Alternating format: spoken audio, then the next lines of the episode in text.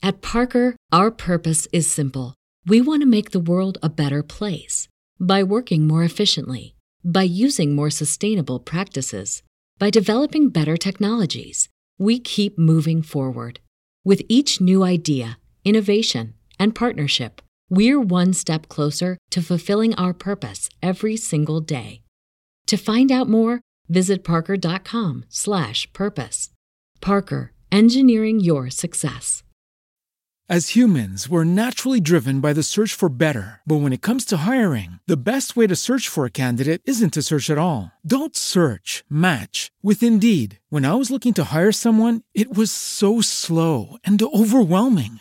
I wish I had used Indeed. If you need to hire, you need Indeed. Indeed is your matching and hiring platform with over 350 million global monthly visitors, according to Indeed data, and a matching engine that helps you find quality candidates fast. Ditch the busy work. Use Indeed for scheduling, screening, and messaging so you can connect with candidates faster. And Indeed doesn't just help you hire faster. 93% of employers agree Indeed delivers the highest quality matches compared to other job sites, according to a recent Indeed survey. And listeners of this show will get a $75 sponsored job credit to get your jobs more visibility at Indeed.com slash podcast. That's Indeed.com slash podcast. Terms and conditions apply.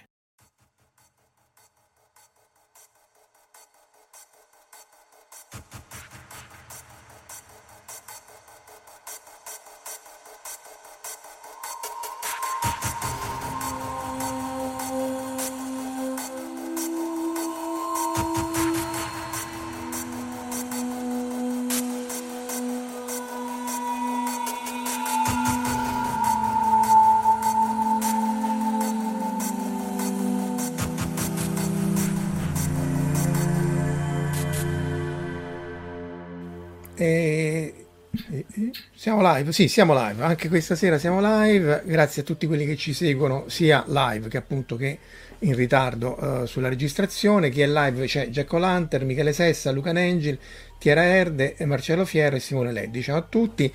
Oggi siamo qua con Omar che conoscete e Francesca Antonelli che è la prima volta che è su questi schermi. Eh, ciao Francesca, ciao Omar, grazie di essere qui con noi. Buonasera. E Francesca è mh, ricercatrice dell'ENEA e si occupa, è biologa e, e si occupa di, di, appunto di... In realtà noi ci conosciamo da quando facevamo le cose nello spazio, no? radiobiologia, eccetera, eccetera. Cioè loro facevano radiobiologia. Tanto tempo fa, una Eh. ventina d'anni fa ormai. Eh sì, sì, insomma, parecchio. e, e ora ti, appunto ti occupi di, di- anche di stampanti 3D eh, Ho biologiche. iniziato, ho iniziato questa, questa nuova avventura eh, da un po' di tempo, eh, siccome penso che sia una cosa molto affascinante, molto, con grandi, grandi potenzialità, eh, ci sono buttata un po' dentro.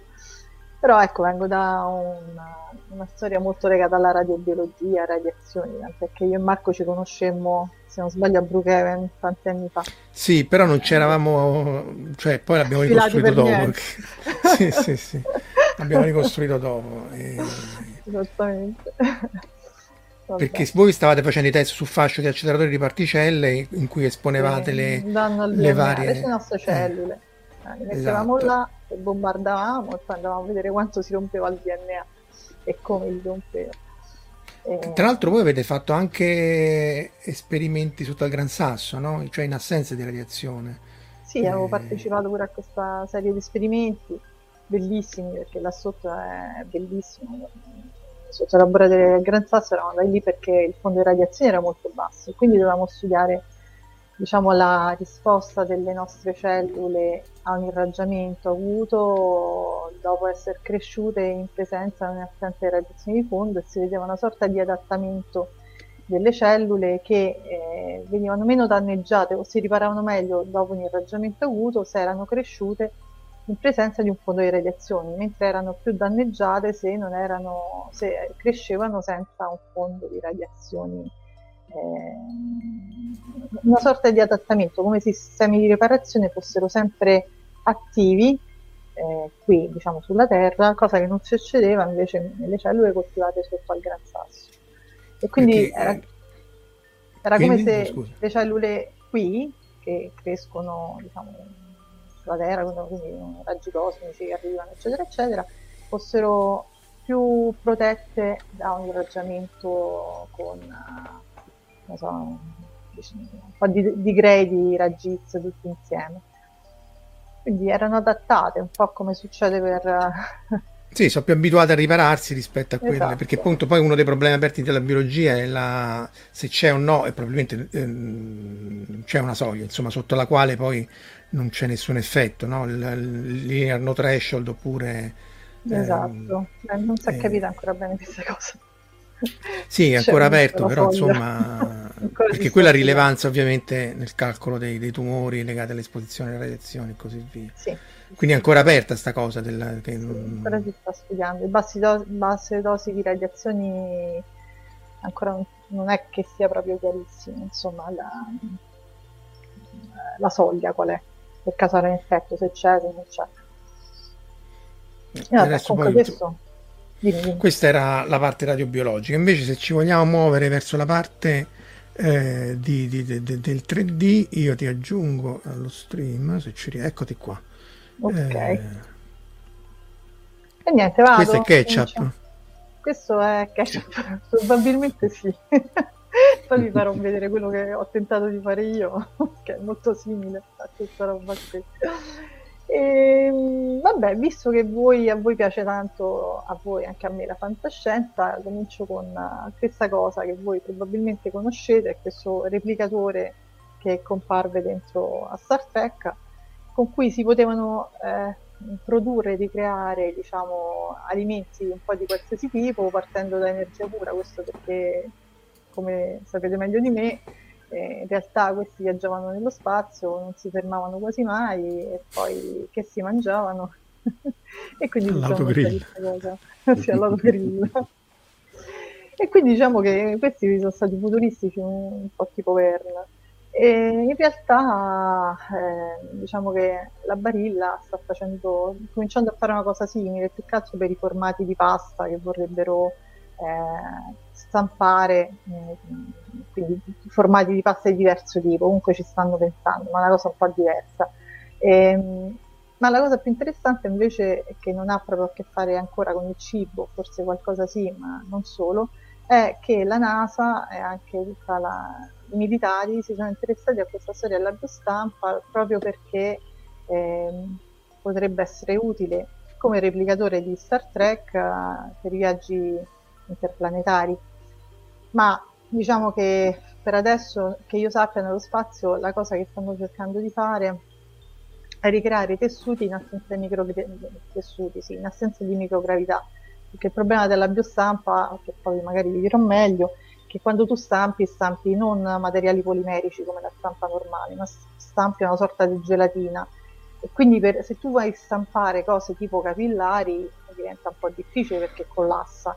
Invece nello spazio diciamo non c'è eh, la gravità che c'è sulla Terra, quindi è interessante vedere come potrebbe, eh, forse potrebbe funzionare meglio questa storia della biostampa nella, nella e l'hanno portata, no? Questa è una stampante 3D che hanno biologica che hanno portato esatto, su, giusto? Esatto, sì, è una biostampante. Ehm, vabbè, questo è un esempio. Qui vi faccio vedere un piccolo firma, filmato, mm. non vorrei farvi sentire tanto l'audio. l'audio. Questo è il quinto elemento, non so se lo conoscete. Ah, sì, sì, sì, sì. Vado avanti e qui si vede come questi qua pensavano di ricreare un corpo umano una sorta di biostampa molto, mm-hmm. questo, molto il film è del 92 se non sbaglio e questi fanno questa cosa qui che è ancora molto lontano da quello che noi potremmo fare perché in questo eh, specie di generatore di persone Varino, dall'uomo spoiler. nero esatto. Ma oddio, spoiler, mu. No. Se qualcuno Vabbè. non l'ha visto si merita che... Questa è la realtà. In realtà qui siamo anche quasi abbastanza vicini a quello che, che stava dentro a, a Guerre Stellari, perché quello che si riesce a fare adesso, questo è un articolo del 2021 in cui hanno eh, stampato con titanio, quindi non è biostampa ancora, ma è stampa 3D, questa eh, protesi eh, dell'osso, di un osso della mano che era danneggiato, loro mediante un programmino CAD hanno rifatto diciamo, il, eh, il modellino è stato stampato, è stato impiantato dentro la mano di questo signore e il risultato diciamo, è accettabile, diciamo, è buono. Cioè una protesi customizzata sostanzialmente. Mm. Esatto, fatto sull'uomo. Ma mm. diciamo andiamo un po' all'inizio della storia, che inizia nel 2001. Questo è un ragazzino che si chiama Luke Massella, Massella, non so, non ho trovato una S con una 2S, insomma che all'età di 10 anni aveva subito già un sacco di operazioni perché era affetto da spina bifida. Questa malattia gli portava un malfunzionamento della vescica che non faceva funzionare i reni, i reni, quindi questo ragazzino aveva un sacco di problemi. Incontrò eh, questo dottore, che ancora oggi scrive articoli eh, molto belli, che è Anthony Atala, che riuscì eh, a stampare la vescica a questo ragazzino. Mm-hmm. Che poi gli fu impiantata e questo qui che vedete qui a destra è lui adesso che fa la vivo che comunque già mi sembra vivo rigido la vescica continua a funzionare molto bene quindi diciamo che ma il rigetto? Eh, questo è bello, che quello che fece eh, questo medico lo fece a partire dalle cellule del ragazzino. Uh-uh.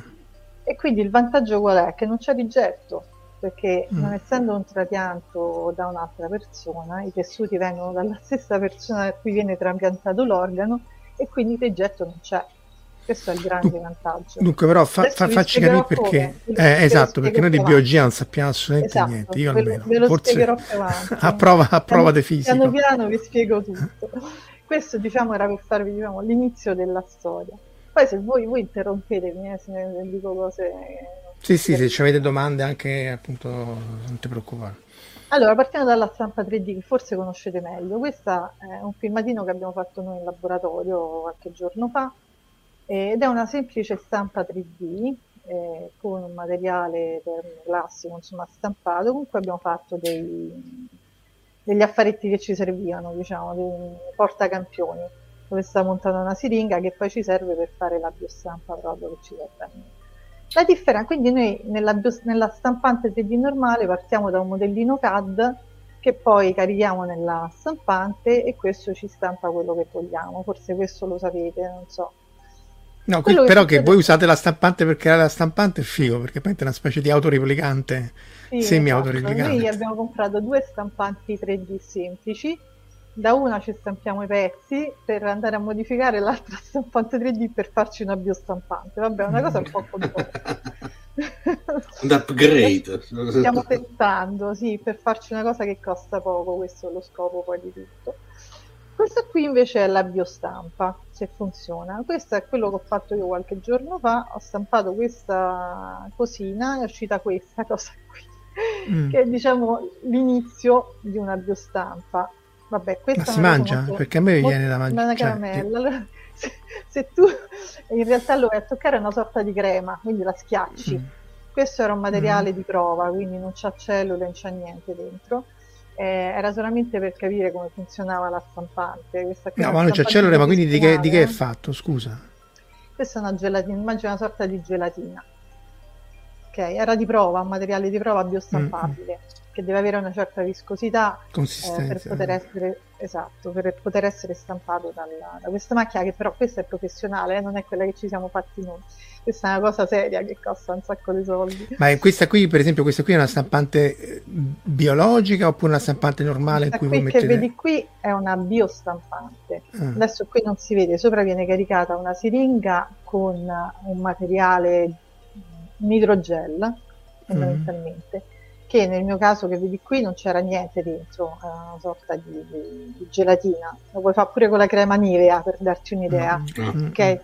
Eh, però eh, quando poi si farà la biostampa normale, insomma quella vera, vera, e seria, in questa gelatina ci saranno delle cellule dentro.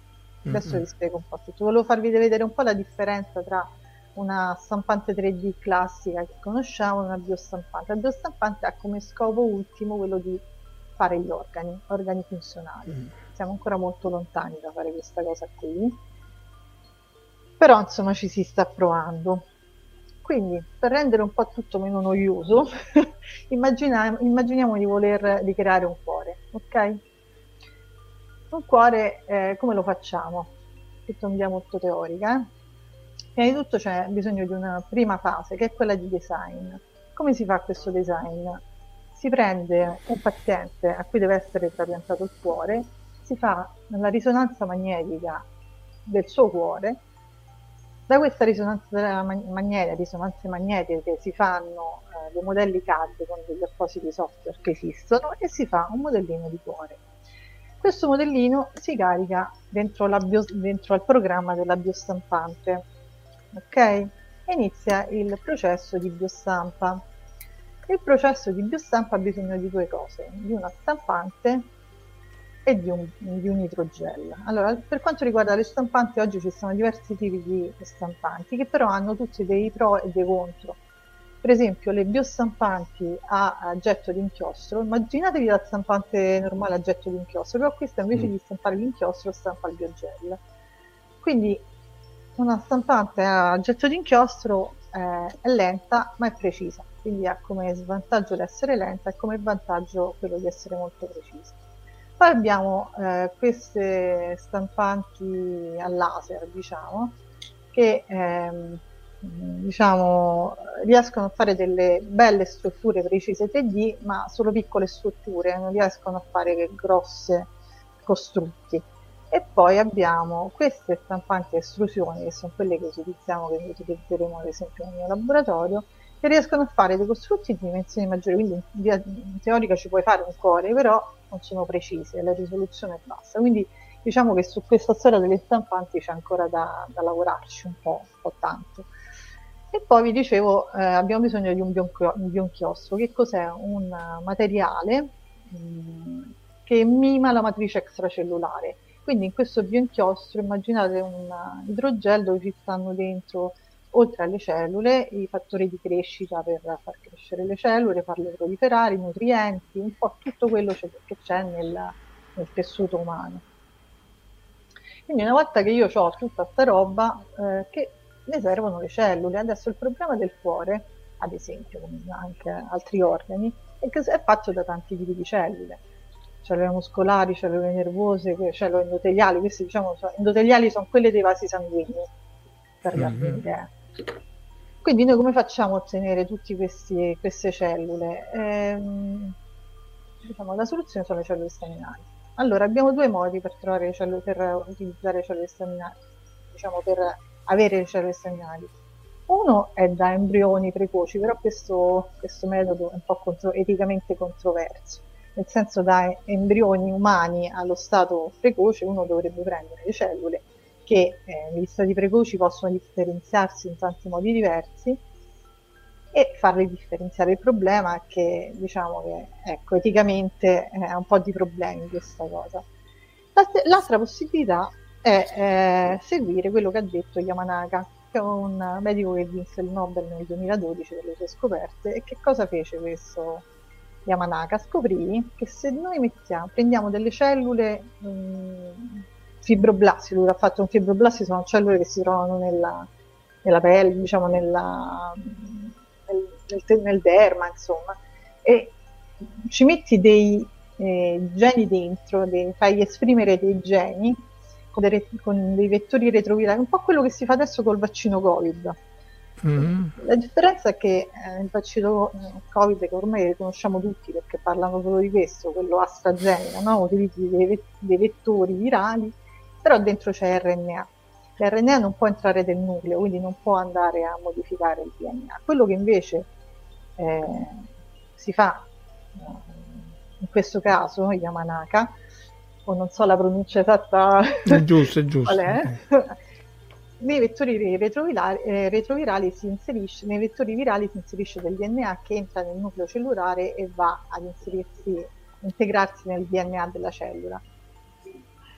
E che cosa succede? Allora vi faccio questo, questo esempio. Immagina di avere una persona, gli prendiamo delle celluline, dei fibroblasti, gli mettiamo questi fattori che sono quattro geni fondamentalmente, di cui non vi sto a dire nomi perché è tanto inutile. Una volta che si mettono questi geni nelle cellule, queste cellule si di, di differenziano, come posso tornano indietro mm-hmm. e diventano staminali indotte, che vuol dire che da queste staminali indotte noi modi particolari, possiamo ridifferenziare tanti tipi cellulari. Quindi è come se noi ritornassimo a un livello embrionale in cui non abbiamo cellule differenziate, ma possiamo indirizzare noi come vogliamo la nostra cellula staminale verso uh, la via differenziativa che vogliamo. Non so se sono stata chiara. Sì, sì, sì, cioè riescono, quindi, quindi, praticamente uno riesce a far tornare staminali cellule che o esatto. non lo erano. Non cellule che erano già differenziate in una persona adulta. Mm-hmm. Questa cosa ovviamente ancora c'è bisogno di studio perché c'è un grosso problema legato alla potenzialità cancerogena di tutto ciò. Cioè, tu puoi ah, poi, ah, perché non sai bene che... Ah, diciamo ah. anche questo è molto eh, ancora in via di, di, studio. Però il vantaggio di creare un organo in questo modo sarebbe quello di non avere mm. rigetto, come vi dicevo prima, perché noi partiamo dall'uomo, a cui vogliamo trapiantare il nostro cuore, e quindi eh, diciamo che non... Eh, le cellule che mettiamo sono le sue, cioè prendi le tue certo, cellule, certo. Le, le, le, fai, le fai, quindi le fai staminali o pseudostaminali e, quindi, e poi gli, gli, fai crescere, le fai differenziali poi quando l'hai stappata. Esatto. Non so se te figo. Figo. Ma al tizio della vescica quindi come hanno fatto? Così hanno fatto? Il tizio della vescica no, no, no. prese delle cellule in altro modo, le fece crescere su una sorta di palloncino per fare ah, mm. la, la, la, vescica, insomma, una cosa mm. un po' diversa, perché ancora non c'era la biostampa quando lo fece lui. Fece, diciamo, gettò le basi per la biostampa, capito? Mm. E, um, ok, quindi abbiamo fatto il design, abbiamo fatto uh, questo processo di stampa in cui stampiamo le nostre cellule, adesso ci serve questo post processing che cos'è? Praticamente, come vi ho detto, vi ho fatto vedere che si stampa una sorta di gelatina. Questa gelatina però è tutta molla, quindi bisogna fare un trattamento che può essere chimico o può essere eh, tramite foto cross-linkanti, diciamo che permette il cross-link dei legami del gel indurisce il tessuto. Questo trattamento può essere sia chimico che eh, con raggi ultravioletti, un po' come fa il dentista quando fa ah, ah, mm, per far indurire ah. che fa indurire il tessuto il materiale in bocca non un po' la stessa ah, cosa ah. nel nostro idrogel ci mettiamo dei, eh, delle molecole che con gli UV permettono il cross link del, dell'idrogel e indurisce il tessuto e poi una volta che noi abbiamo questo tessuto eh, si, fa, eh, si mette in terreno di cultura si fa crescere un po' eh, e maturare come, come possiamo dire. Vabbè, abbiamo fatto il nostro cuore. No, il problema è che questo è quello che si è fatto finora nella realtà. Cioè, come cuore... Zoolander, ma, ma, stiamo scherzando, deve essere grosso almeno il doppio. Ma che doppio, deve essere tanto più grande. No, ma è una citazione tu non, di Zoolander quando gli fanno vedere il mod- Mugato, gli fa vedere il modellino della casa per l'apprendimento dei bambini. Dice, ma che cos'è questa presa in giro? Deve essere grosso almeno il doppio. Vabbè, però insomma è un buon inizio, voglio dire, non è che buon inizio, eh... però dopo tutta questa storia uno si aspetta un po' più, un po' più grandina. No, però scusa, aspetta, fammi capire. Quindi questo qui già è un cuore differenziato con i capillari, vedete una cosa viola là dentro. Un cuore, sì, con di piccoli va- piccole cose, ma adesso ti dico perché in realtà la, il grande problema della biostampa per ora è la vascolarizzazione. Non si riesce ancora bene a fare la vascolarizzazione dei tessuti. Quindi, vedi, te lo dico qua. Questo è il problema, nel senso che, vabbè, partiamo dall'inizio, intanto bisogna un po' ridefinire tutto l'intero processo perché è molto complicato, ci vuole tanto tempo e pensare di fare una cosa così. Considerate che eh, solo l'anno scorso, ehm, insomma, all'anno si fanno circa 80.000 trapianti di valvole cardiache, eh, ci sono tipo l'anno scorso hanno fatto 200, no, nel 2019 256 mi pare trapianti di cuore Vabbè, però questo vale Al mondo, in Italia, dove? In Italia, in Italia, in Italia scusami, eh. in Italia. Eh, nel mondo sono mm. tipo 3500. Mm. Eh, ci servono quindi biostampanti più veloci e precise perché quelle che vi ho fatto vedere, come vi ho fatto vedere, hanno tutte quante un po' dei lati negativi da migliorare, la risoluzione dell'idrogel, per fare, per fare delle strutture molto piccole, come può essere un capillare, io ho bisogno di una risoluzione che deve essere molto alta E, e poi abbiamo per esempio bisogno di, di inchiostri che eh, siano molto vicini alla realtà perché non è facile. Il nostro corpo umano eh, è veramente complicato, nel senso che i tessuti, eh, i fattori di crescita che arrivano, i nutrienti, tutta, tutto è molto regolato, tutto perfetto nel nostro corpo e ricreare la perfezione è difficile. Quindi i bioinchiostri che si utilizzano adesso si avvicinano solo, eh, si avvicinano alla realtà, però non sono la realtà e quindi le cellule cresciute nel bioinchiostro non è che crescono bene come crescono nel corpo, soprattutto perché non arriva l'ossigeno. E, mm. se voi pensate a un pezzetto di tessuto mm, di eh, anche mezzo centimetro, cioè comunque quel poricino lì che vedete lì, diciamo, questo qui, no? Questo qui. Questo eh, all'interno l'ossigeno non ci arriva se non ci stanno i capillari che ci portano il sangue eh, dentro. Eh, Quindi eh, il problema grosso è la vascolarizzazione, cioè fare dei capillari e dei vasi sanguigni che possono portare eh, il nutrimento, l'ossigeno, che possono portare via le, l'anidride carbonica da quell'oggettino che abbiamo fatto. E questo ancora non si, non si riesce a fare. Quello che è stato fatto finora sono stati fatti dei pezzetti di trachea che sono mm. comunque molto cartilaginei, quindi questo problema c'è di meno. E, um, qualcos'altro era, in, adesso non mi ricordo, però poca roba. Chiede Jack so... Lantern, a parte ti saluta Domenico Girolami, ma comunque chiede Jack Lantern come si fa a, a, esporre all'UV il materiale che sta all'interno dei vari strati, cioè come poi fai a indurire la parte? Eh, perché sulla biostampante, quella diciamo eh, professionale, eh, è installato una, una, lampada UV della, della mm. diciamo, eh, giusta lunghezza d'onda e tu eh, mentre depositi strato dopo strato come ho fatto vedere io quello lì eh, indurisce un po' come, mm. il, detto, come il dentista quando ti mette mm. eh, perché dentro all'idrogel ci sono dei catalizzatori diciamo che funzionano quando vengono sottoposti a UV e quindi permettono il cross-link delle molecole. Ma quindi la vascolarizzazione andrebbe idealmente, cioè dovrebbe essere tipo con due ugelli, uno che fa uscire i capillari, l'altro che fa uscire il tessuto, come, come si pensa di risolvere? È complicata la faccenda, eh. la vascolarizzazione è tipo un albero, no? Ah. Tu parti da un'arte- un'arteriola, un'arteria ma nel cuore, ar- sì, diciamo un'arteria, poi dall'arteria si fanno vasi sempre più piccoli, arteriole, capillari, eccetera quindi questo è difficile da ricreare anche perché tu poi dovresti collegare tutto con, il, con i vasi del corpo, ma questo mm-hmm. probabilmente si fa pure perché lo fanno normalmente no? quando fanno le operazioni. Il problema è farlo all'interno dell'organo, che, che come se le fai? No, comunque strutture cave, dei piccoli tubetti fatti dentro mm-hmm. a una struttura che comunque è morbida, non è fatta di come la, la stampa 3D, no? la stampa 3D è facile, cioè una cosa che si sì, è tutta auto, autosostenente. Sì, esatto, certo. autosostenente, esatto. E in questo caso no, perché è tutto mollo, ci deve passare un liquido dentro. Comunque si stanno cominciando a fare delle, delle cosette. Eh, però per ora questo è, diciamo, è quanto. Quindi ecco, qui cioè, ho trovato questa figura eh, che è un po' riassuntiva.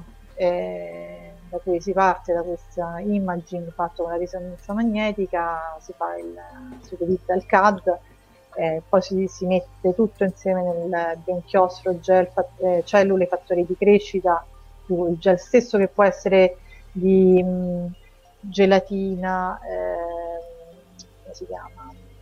Anche tessu- matrice extracellulare decell- decellularizzata si utilizza eh, vabbè ce ne sono diversi di, di, materiali e poi si fa questa biostampa.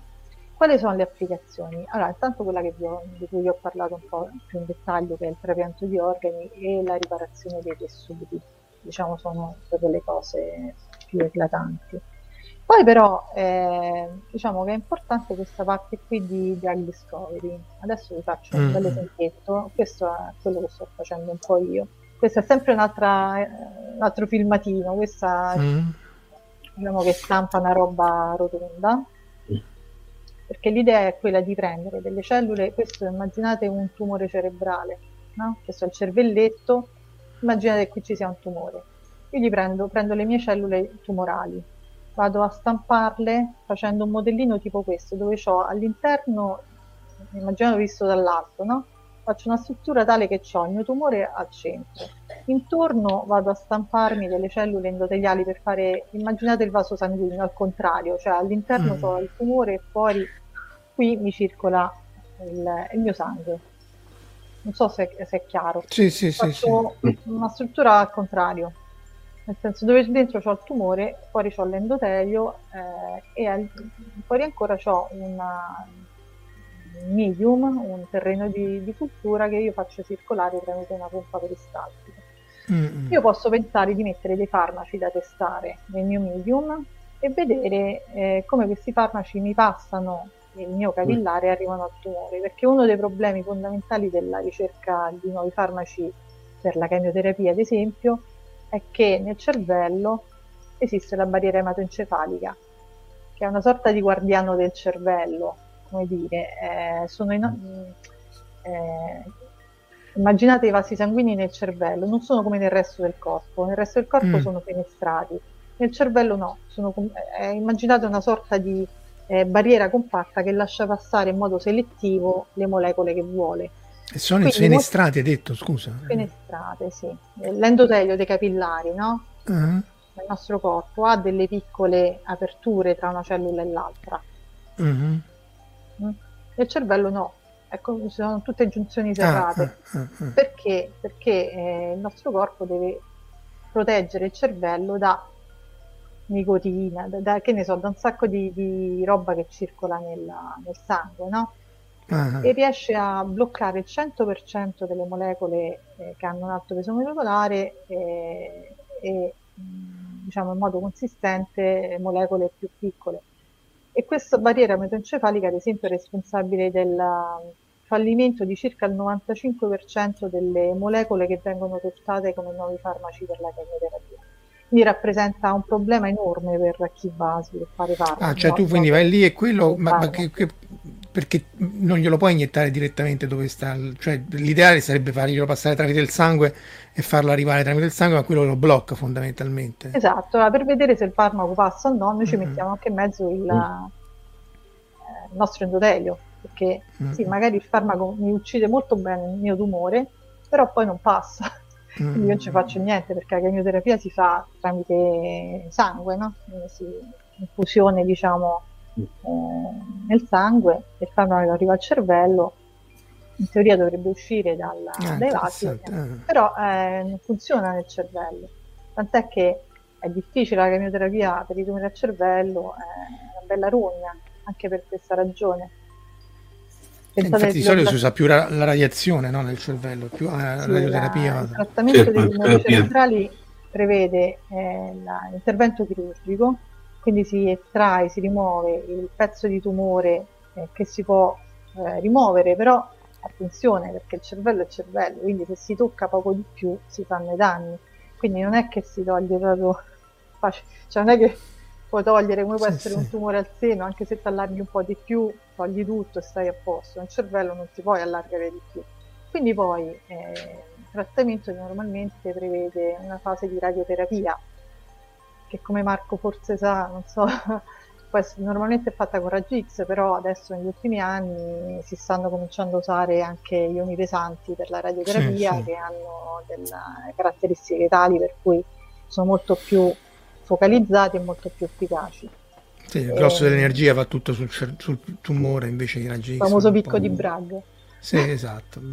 esatto. Eh... E quindi radioterapia. Però poi ci sono dei tumori molto aggressivi come ad esempio il glioblastoma, che non so se lo conoscete, ma è un tumore, una, una rogna pazzesca, mm-hmm. perché è radioresistente. È radioresistente per cui le radiazioni gli fanno un cacchio. Ah sì? Ah, ah. eh, gli fanno poco. Per, guarda, io adesso proprio la, due, due settimane, una decina di giorni fa ho fatto una prova, ho preso delle cellule di glioblastoma e le ho irraggiate con 8 gray di Ah, però. Non gli fanno un cacchio.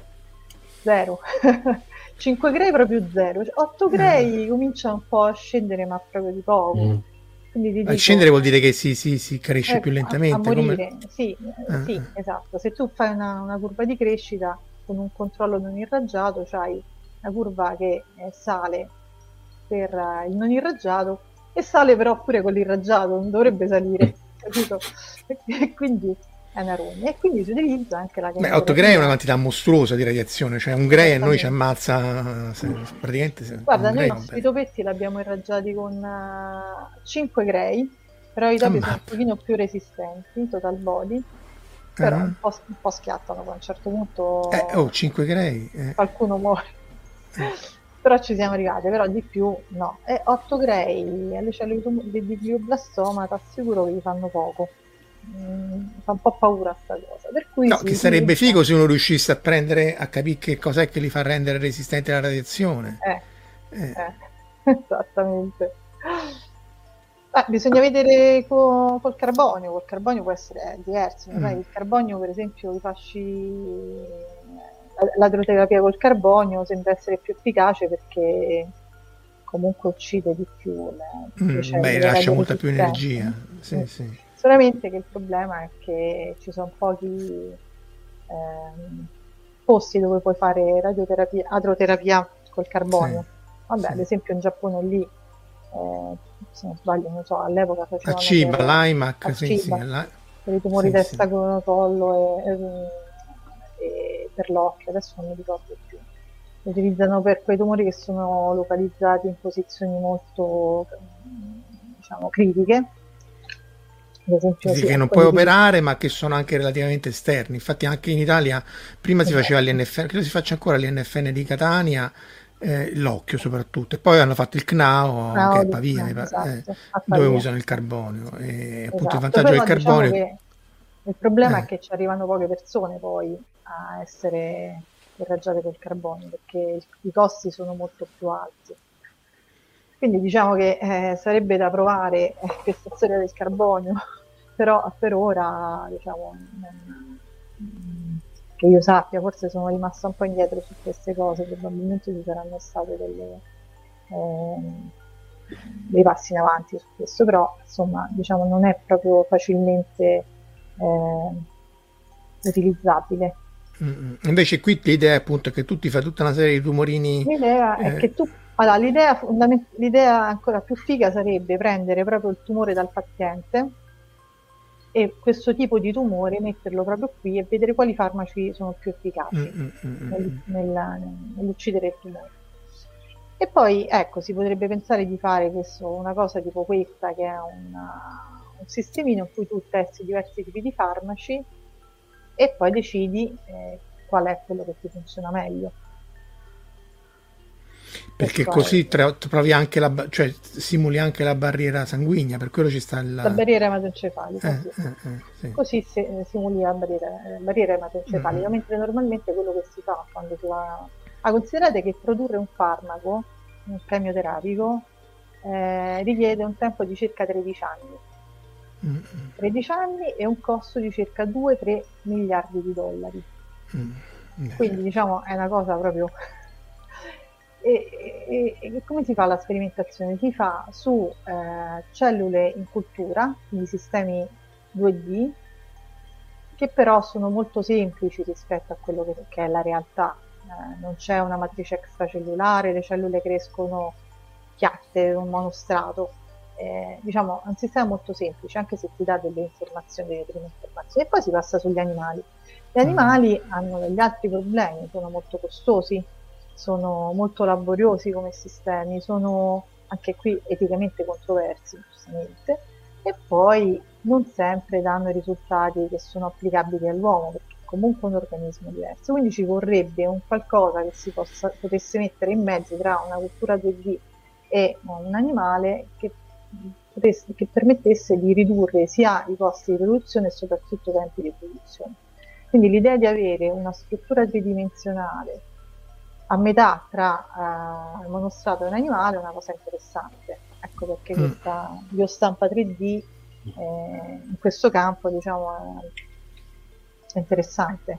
Perché magari anche qui tu dici prendo, prendo proprio il tumore del paziente, magari c'ho sei, sei, sei farmaci. Che ti posso dire? Ma non so, per esempio il medulloblastoma, che è un tumore brutto del cervelletto pediatrico, prende fondamentalmente Pure. i bambini, sì, brutto. Il medulloblastoma eh, ha diversi sottogruppi, alcuni sono più resistenti, altri meno resistenti, quindi cioè, hanno caratteristiche diverse, quindi prendere proprio il tessuto tumorale di quel paziente e fare test con quel tessuto lì, con quel tumore lì, potrebbe essere una cosa eh, vantaggiosa perché tu testeresti, eh, individueresti il farmaco più efficiente per quel tumore. Una medicina personalizzata, si entra nell'ambito della medicina personalizzata. Mm, mm, mm. mm. Quindi usi le medicine che già ci sono, però le testi ognuna, cioè ognuna sul suo uh, ambiente. Chiede Alessandro, dice, quindi ogni cellula staminale specializzata in teoria ti, ti servirebbe un... Um, più gelli, cioè ognuna va stampata dove, eh, dove dici infatti, oppure... ad, una, ad una ad una no, perché una una no, però sì, vanno messe nel posto giusto, cioè eh, si utilizzano idrogel diversi con cellule diverse mm. dentro ma sai che molte eh, volte si hanno due, più di una testina di stampa che si eh, muovono, mm, cambia. Infatti, ma mi hai risposto adesso Francesco, volevo, chiedere, volevo appunto chiederti questo. Eh, facendo un paragone molto, diciamo, molto aleatorio fra una normale stampante a getto d'inchiostro e una, e una biostampante, nel caso nostro abbiamo i, i, i diciamo, gli inchiostri che al limite vengono fusi per poi ottenere vari tipi di colori in un'unica, in un'unica ugello di stampa, diciamo. In questo caso qui che trattiamo eh, praticamente più inchiostri che possono essere completamente diversi, ci sono eh, evidentemente più ugelli di stampa sì. per ogni singolo... Sì, sì. sì ce ne stanno eh, adesso, per esempio, c'è la Sellink che sta facendo biostampanti a quattro ugelli. Ok, ecco, volevo chiedere appunto, cioè, diciamo, ce n'è, però sono pur sempre limitati, eh, non è che c'è, nel senso... Sì. Ma... Poi non è che devi, cioè alla fine puoi anche stampare la parte centrale, poi cambi mm. siringa mm. e rimetti, okay. fai la parte intorno. Lavi la, ste- la, la testina, suppongo. E... Beh, metti un'altra, noi ah. utilizziamo le siringhe tipo quelle per fare le punture, no? Mm-hmm. Immagina, mm-hmm. caricate mm-hmm. di cose diverse. Se non hai una biostampante che ha 2, 3, 4 testine che costano un sacco di soldi, cioè un'unica testina a cui cambi, però certo questo lo puoi fare in un caso del genere, ma se tu devi fare una struttura in cui su uno stesso strato mm-hmm. si intersecano cose diverse, diciamo hai bisogno di una stampante, di una biostampante un po' più complessa. Mm-hmm. Non so se, se, mi sono spiegata. Sì, sì, no, sì, sì, sì, sì, sì.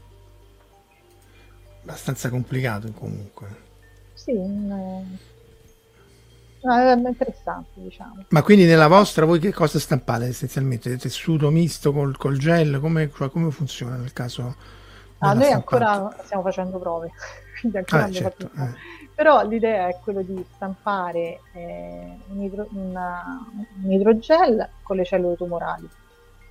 Poi stampare, hai visto quella cosa che vi ho fatto vedere, quella specie, quella specie di questa qui che vedete qui era un tentativo di ricreare l'endotelio circolare, questa parte qui. Mm-hmm. Vedi qua quando stampa lui fa questi mm-hmm. giretti, no? Ah, e quindi fa questa specie di cosa d'anello per vedere se... Eh. Fa questa... Sì, qui in realtà sto facendo le prove per vedere, queste erano le prove che ho fatto prima, che poi va settata la pressione giusta, va settata la mm, distanza di deposizione, insomma un po' di parametri vari per ottenere una deposizione eh, del filamento unico, no? Mm-hmm. Quindi questa era un po' una prova per fare proprio questa, questo anello qui. Quindi io prima mi stampo una struttura a rete, diciamo un po' tipo quella che vi ho fatto vedere prima con le cellule tumorali dentro. Poi mi stampo un altro tipo di idrogel con delle altre cellule dentro intorno e questa è una struttura abbastanza semplice, eh. poi adesso fanno cose molto più complicate eh, in cui si, diciamo, reticoli con diversi tipi di cellule in mezzo. Però diciamo questa è una cosa abbastanza semplice che mi serviva un po' per spiegare il concetto. Non so se ci sono riuscita.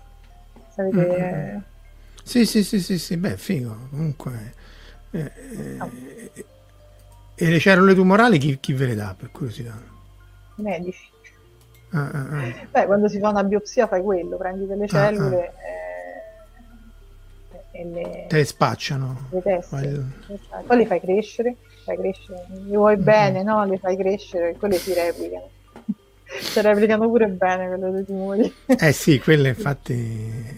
sì, crescono normalmente bene.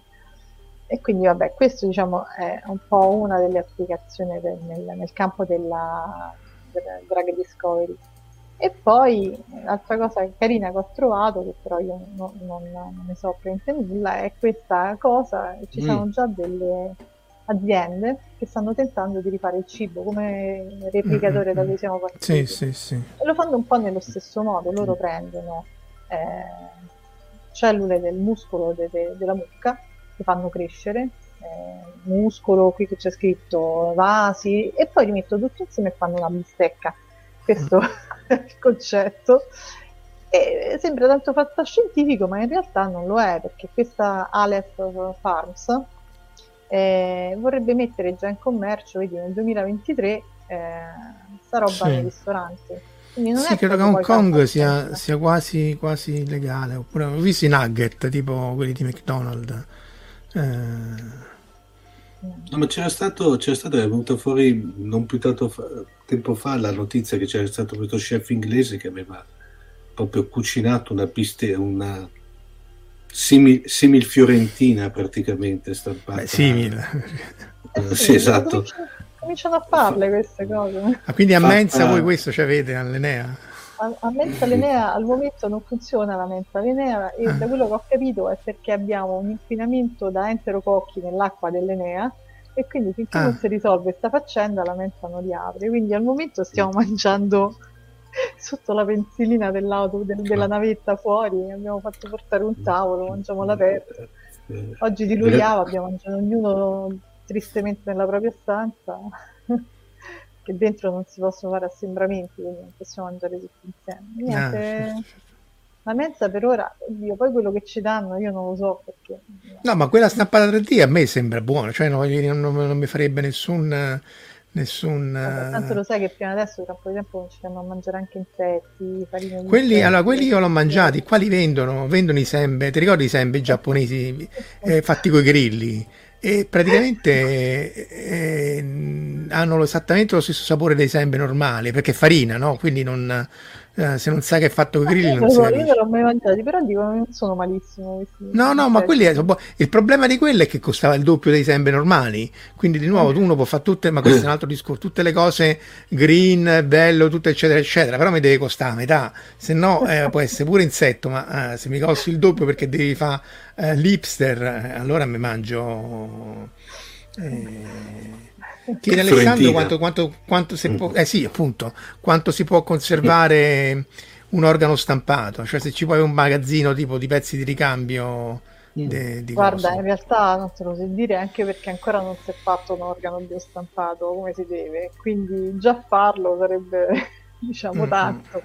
Conservarlo, ma magari lo congeli, cioè noi le cellule le Mm, congeliamo, ne so, l'organo magari si potrebbe congelare eh, e, e conservare, però mi, mi so. riattacco, mi riattacco a questa domanda e la risposta di, di Francesca. um, allora c'era, ti ricordi in cos'era? Era in Daltanius Marco che c'era, che poi c'era tutto il tema della rivolta, i cloni che Eh, venivano certo. utilizzati come, come, come- praticamente come banca, banca organi per, No, i, c'era per pure i c'era anche un film che era per la prima, la parte, la prima parte era pure interessante perché si chiama The Island.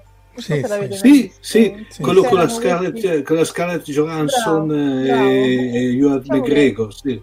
Era un po' inquietante come, come- come film, secondo me. Poi vabbè, alla fine è un po' una scemenza, finisce proprio brutto, però la prima, l'idea era, era un po' inquietante. Però quelli erano cloni, eh, non erano Quelli erano stampati. cloni, sì, non c'entravano niente, le biostampati, quelli erano cloni di persone, venivano utilizzate C'era- per...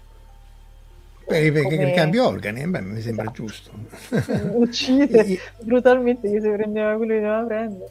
Bellissimo di no, Island be- e anche in Elysium eh, riaggiustavano i feriti con le stampanti. Sì. E vedo quelle, Eh, quelle sorte di biocapsule no? che poi sono ritroviamo in, in Alien, eh, cos'è, in Alien in Prometheus, mamma le ritroviamo anche, nell'altro film che adesso ti citerò un film Marco Passenger quello ti ricordi quello? Ah eh, Passenger non sì, era malvagio sì, ma... non era malvagio non, non, non, aveva alcun senso pure lì c'era super mega astronave che però si rompe e poi quello lì che praticamente mm. è uno stalker perché scongela eh, la, più, ah, sì, l'ho visto, l'ho visto. la più carina di tutti per combinazione sì, dimmi, fammi vedere chi c'è lui però, anche lui però non era male eh? diciamolo eh beh. Ma questo lo decidi te eh, ma quello non era coso il Guardians of the Galaxy che non era sì, la... esatto, era lui era lui sì, sì, sì.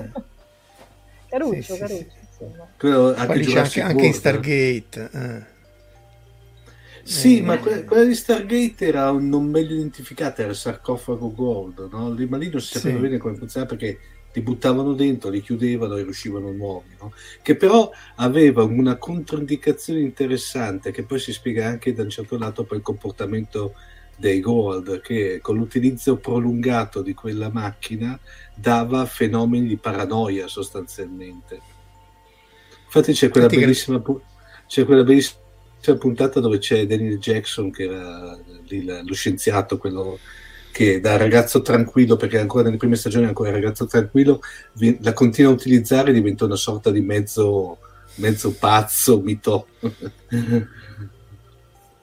anche Beh, un altro Stargate. film che ho visto recentemente che, in cui si rigenera una cosa allucinante, Transcendence, terribile, un film brutto secondo me, con Johnny Depp, in cui c'è questo tizio che muore e la sua collega riesce a mettere il suo cervello sul, sul computer, poi questo prende il sopravvento perché si sì. trasmette in, re, in, rete dappertutto, diventa una sorta di dio computer e poi comincia a rigenerare le, organi, persone, a mm. un film terribile.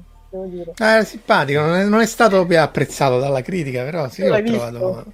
sì, sì, sì. Mi è piaciuto, l'hanno fatto vedere, pensa, a scuola a mia figlia, questo, questo ah. film. Vabbè, però... non, non, mi è piaciuto molto. L'ho trovato un po', un po strano. Beh, forse non è, da, non, non è, molto didattico, ecco. però voglio dire, storicamente c'era il vecchio Silent Green, però lì gli davano da mangiare i morti alla gente. Eh, la... Beh, c'era stato anche uno dei quei precursori lì, era stato il, Colosso, il Colossus of New York praticamente, un film bianco e nero degli anni 40 dove c'era questo neurologo che praticamente le tra, tra, si trapiantava, le faceva trapiantare il cervello dentro un robot, ma il robot era bellissimo perché è il classico robot quelli vecchio stile da giocattoli, stile sì, sì, sì, tipo... erano due scatoloni no? messi uno sopra l'altro e anche questo sclera eh, si crede impo- eh, onnipotente interessante. No ricollegandomi a quello che diceva ah, Francesca che eh, beh hai citato Darkman che è stato bellissimo Darkman eh, andando nel campo fantascientifico per esempio una cosa che eh, prima ha citato Francesca che diciamo, ha citato Star Trek c'era quella mh, mm, secondo me non era malvagia quella puntata di Voyager in cui c'è il, il caso di Nilix che eh, era vittima di questa razza che erano i Vidiani, che era questa razza che aveva questa malattia che degenerava tutti gli organi la fagia si chiamava, e praticamente era un popolo tra l'altro elevato culturalmente, cioè una certa cultura, una certa tecnologia, che praticamente era costretto a rubare gli organi alle altre specie.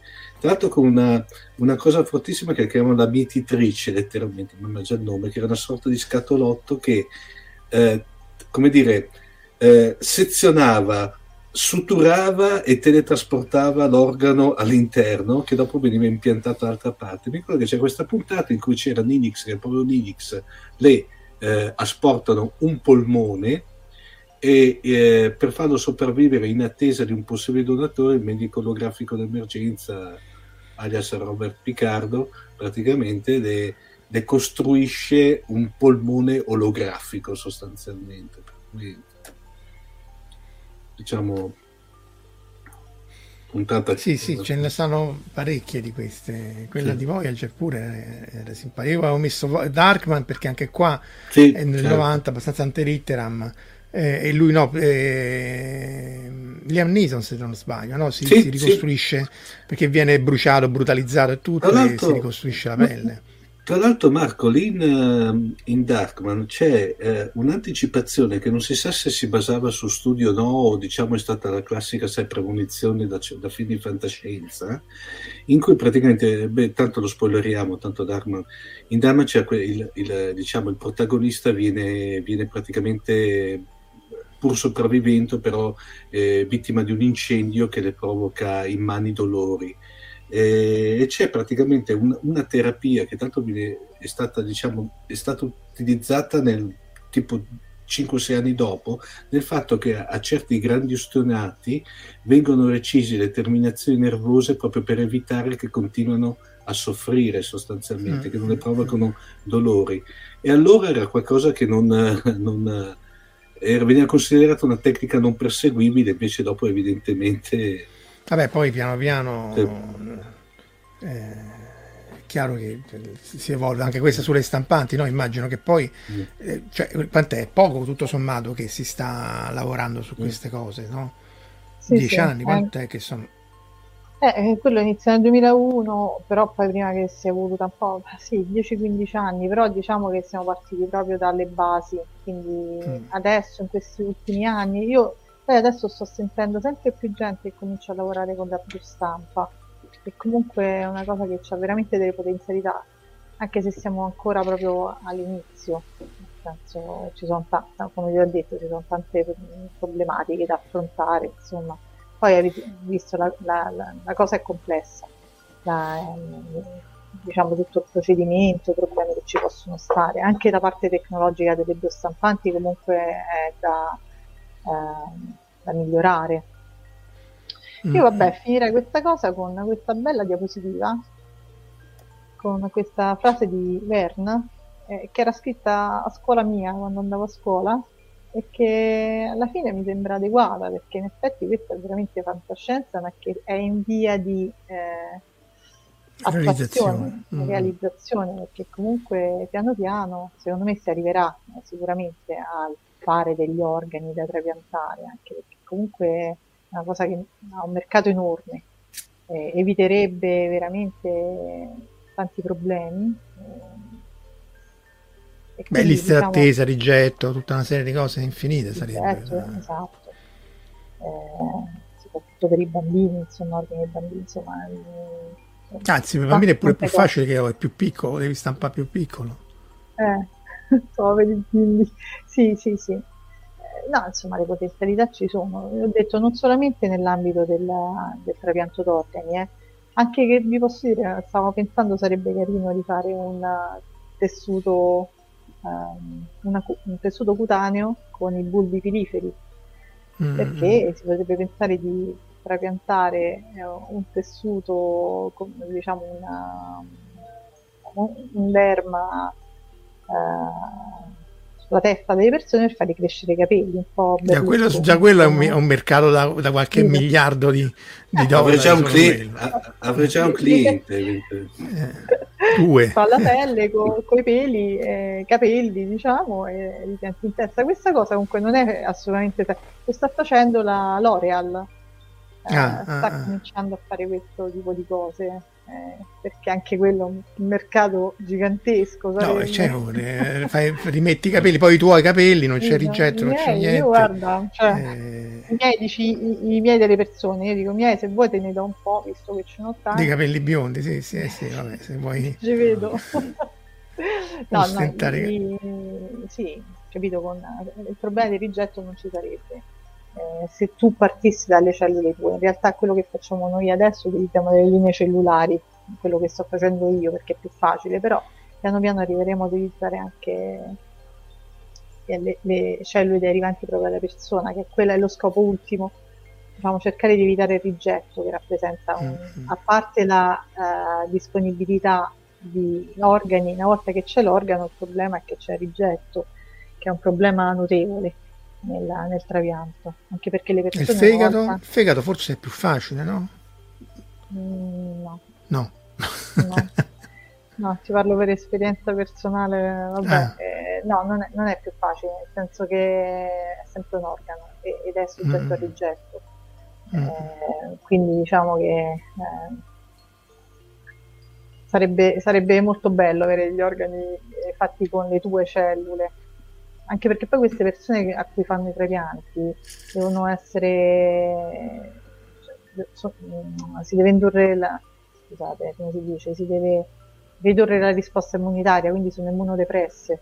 Eh, sì, e si sì, possono sì. beccare tutto il resto si possono prendere antimalattie facilmente sono persone no, tutta una serie di problemi che si potrebbero evitare.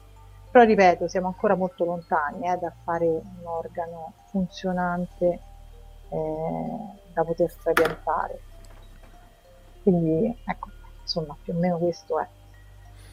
Però il cibo già quello è più facile perché è chiaro che non deve essere funzionante. Sì, quello. Facile, esatto. Eh, no, umani, latte non eh. sia ne so, tossico, nitrogel tossico, probabilmente no. no, lo fanno già. È, è triste però. Eh.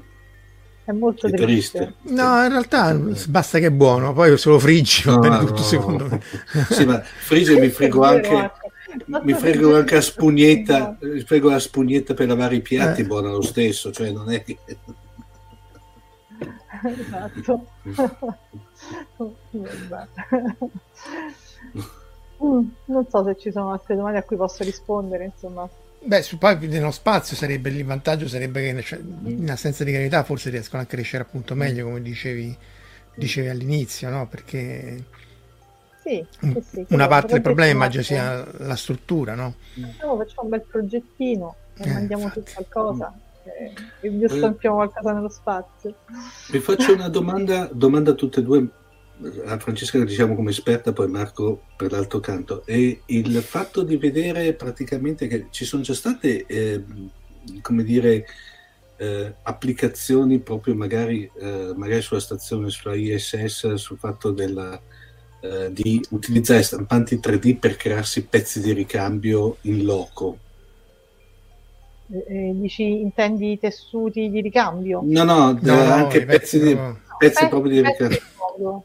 Non lo so, questo, sì, quello credo di sì. Una stampante normale, eh, 3D dici? Sì, sì, quello credo che ci sia, però, però sono piccole cose. È forte come cosa perché, ecco, tu mm, fai il progetto e te lo stampi quindi nello spazio sarebbe secondo me estremamente utile, perché non, avendo la, la, non potendo eh, ordinare su Amazon un pezzo che ti serve o comunque fartelo in officina, sarebbe comunque figo. Io penso che lo facciano, certo non so con questa storia della microgravità, perché mentre può essere una cosa positiva per le nostre strutture che si devono autosostenere in qualche modo, non lo so, se, eh, come funziona la stampa 3D mm. di materiali plastici. No, ma credo che sia estrusa a pressione, quindi comunque vince sulla... No, è sulla, sulla... Sì, sì, eh, anche noi faccio, utilizziamo tra i vari sistemi la pressione, il sistema pneumatico, quello sì, però poi quando, quando esce dal, dall'ugello io non lo so. Eh, cioè, si, non... si, deve attaccare sul supporto. Comunque credo che l'abbiano fatto. Eh...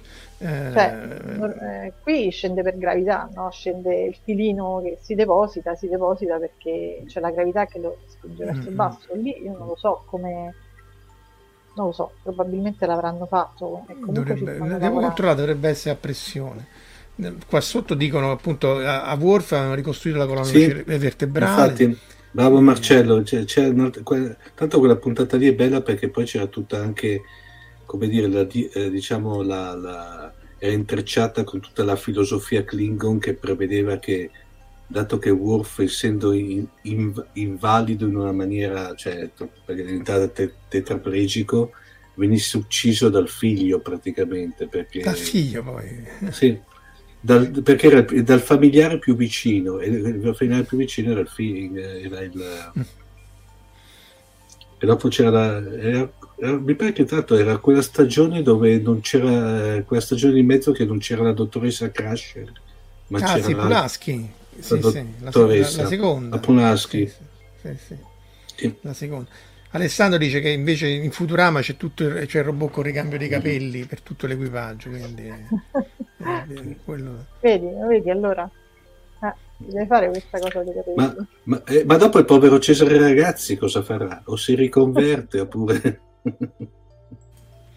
Beh, vabbè, se, tra le varie cose, uno, uno de, della serie che, che, che, che consiglia è questa qua che è We Are Legion, We Are Bob che sono mm. macchine di von Neumann autoriplicanti, perché poi l'ultima ehm, evoluzione di queste cose biologiche e, e, o fisiche e sono le macchine, le astronavi che si eh, espandono nell'universo in maniera esponenziale autoreplicandosi e questo nasceva come audiolibro e poi è stato appunto messo invece in versione scritta ed è molto divertente. Alcuni pezzi sono un po' lunghi ma è molto umoristico tantissime citazioni anche di Star Trek e così via ci sono appunto questo Bob il, che è un'intelligenza umana che però viene replicata in tante eh, astronavi eh, dotate di intelligenza artificiale però umana con personalità leggermente differenti l'una dall'altra e che poi vabbè, combattono i cattivi, eccetera. Quindi questo se vi capita recuperatele. Poi appunto nei compiti che avevo fatto pare che la prima volta venga citata una cosa della stampante è questo di fantascienza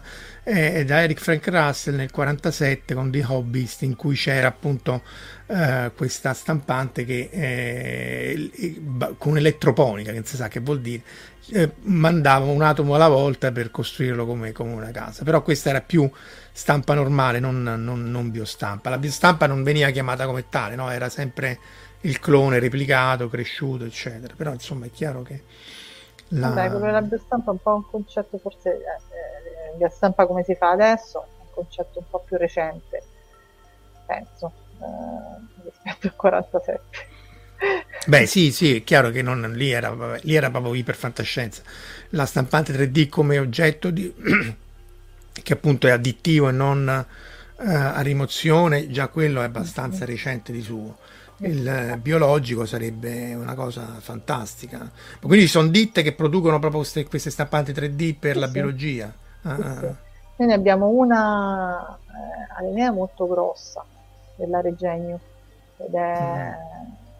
Eh, costa diverse centinaia di migliaia di euro, insomma una bella mm. macchina. E poi ci stanno stampanti un più economiche, ma sempre sui 40, 50, 60 mila euro, ad esempio della Sellink.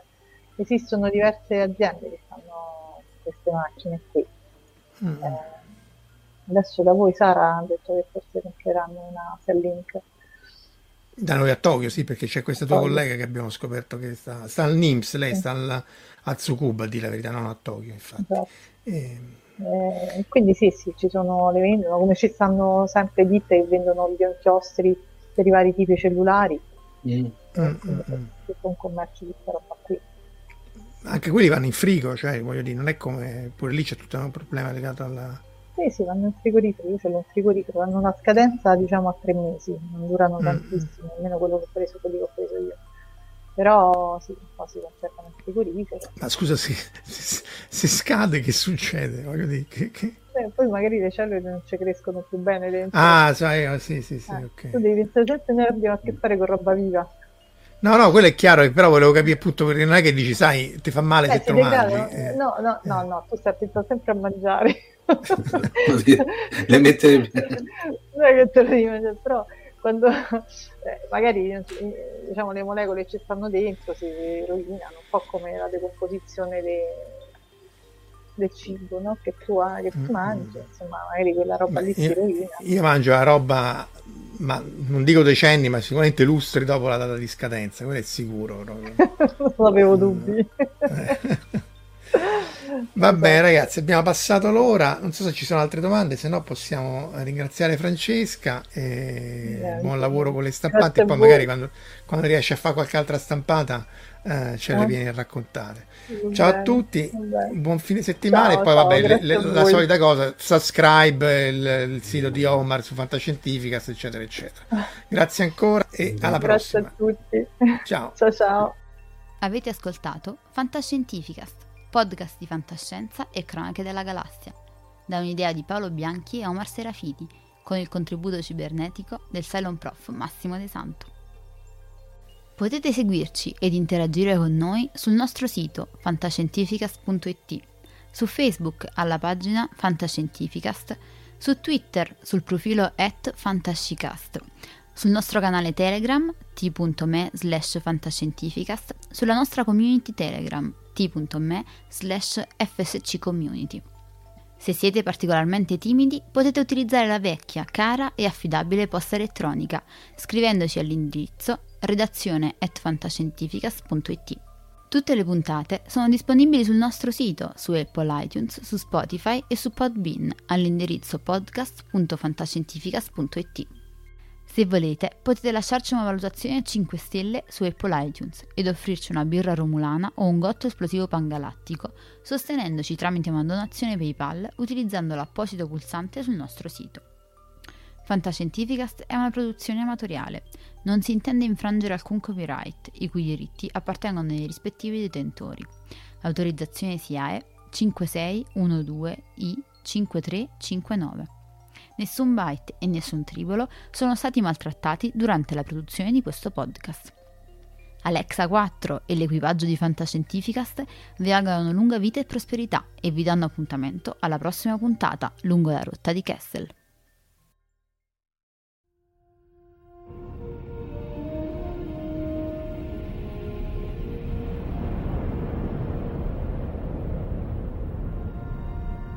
Certo che hanno una gran bella nave. E hanno un capitano ancora più grande. Allora è finita a quanto pare. Io dico che sarebbe il caso che ci muovessimo anche noi. Capitano, ho appena ricevuto un ordine dal comando. Dobbiamo tornare alla base immediatamente. Cambiano equipaggio.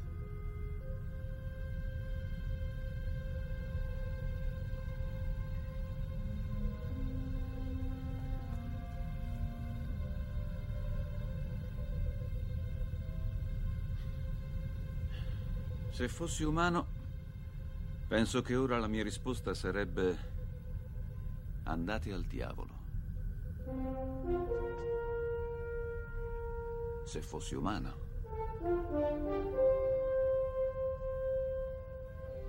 Che rotta, capitano.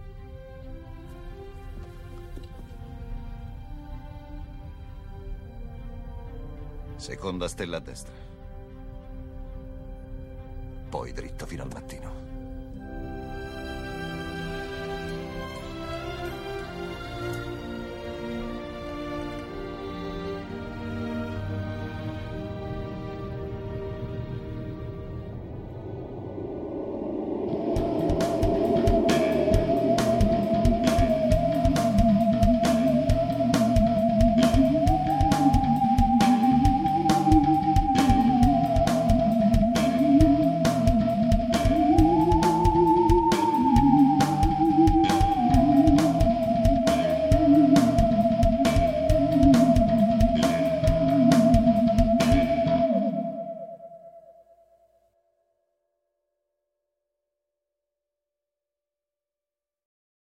Parker, our purpose is simple.